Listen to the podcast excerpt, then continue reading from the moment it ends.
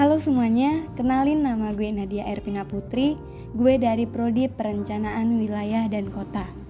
Hari ini gue mau bahas perihal masa depan. Ya, seperti yang kalian tahu kalau gue ini masih baru sekali jadi mahasiswa. Jadi menurut gue belum terlambat untuk mempersiapkan masa depan yang cemerlang bagi hidup gue. Tapi sekarang gue itu masih di titik kayak yang masa depan yang gue pikirkan tergantung dari film apa yang baru gue tonton. Aneh banget kan? Tapi yang menurut gue itu asik aja. Jadi gue punya banyak cadangan masa depan. Ya walaupun gitu, yang pasti gue mau kebebasan. Gue mau ngerasa bebas walau dikekang. Gue mau ngerasa bebas meski dalam batasan. Dan ya, gue mau punya masa depan yang bisa buat gue senyum tanpa alasan. Masa depan yang buat gue berterima kasih ke diri sendiri. Seenggaknya, masa depan yang ngebolehin gue belajar banyak hal, ketemu banyak orang, bisa bagi kebahagiaan, dan masa depan yang ngizinin gue buat ngebagi apa yang udah gue lalui.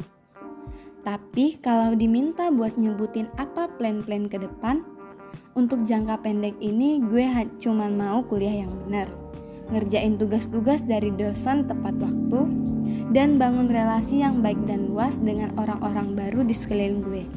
Udah, itu aja sih yang baru gue pikirkan saat ini. Untuk jangka menengah, gue cuma mau lulus tepat waktu. Gak muluk-muluk harus jadi mahasiswa dengan predikat kumlot.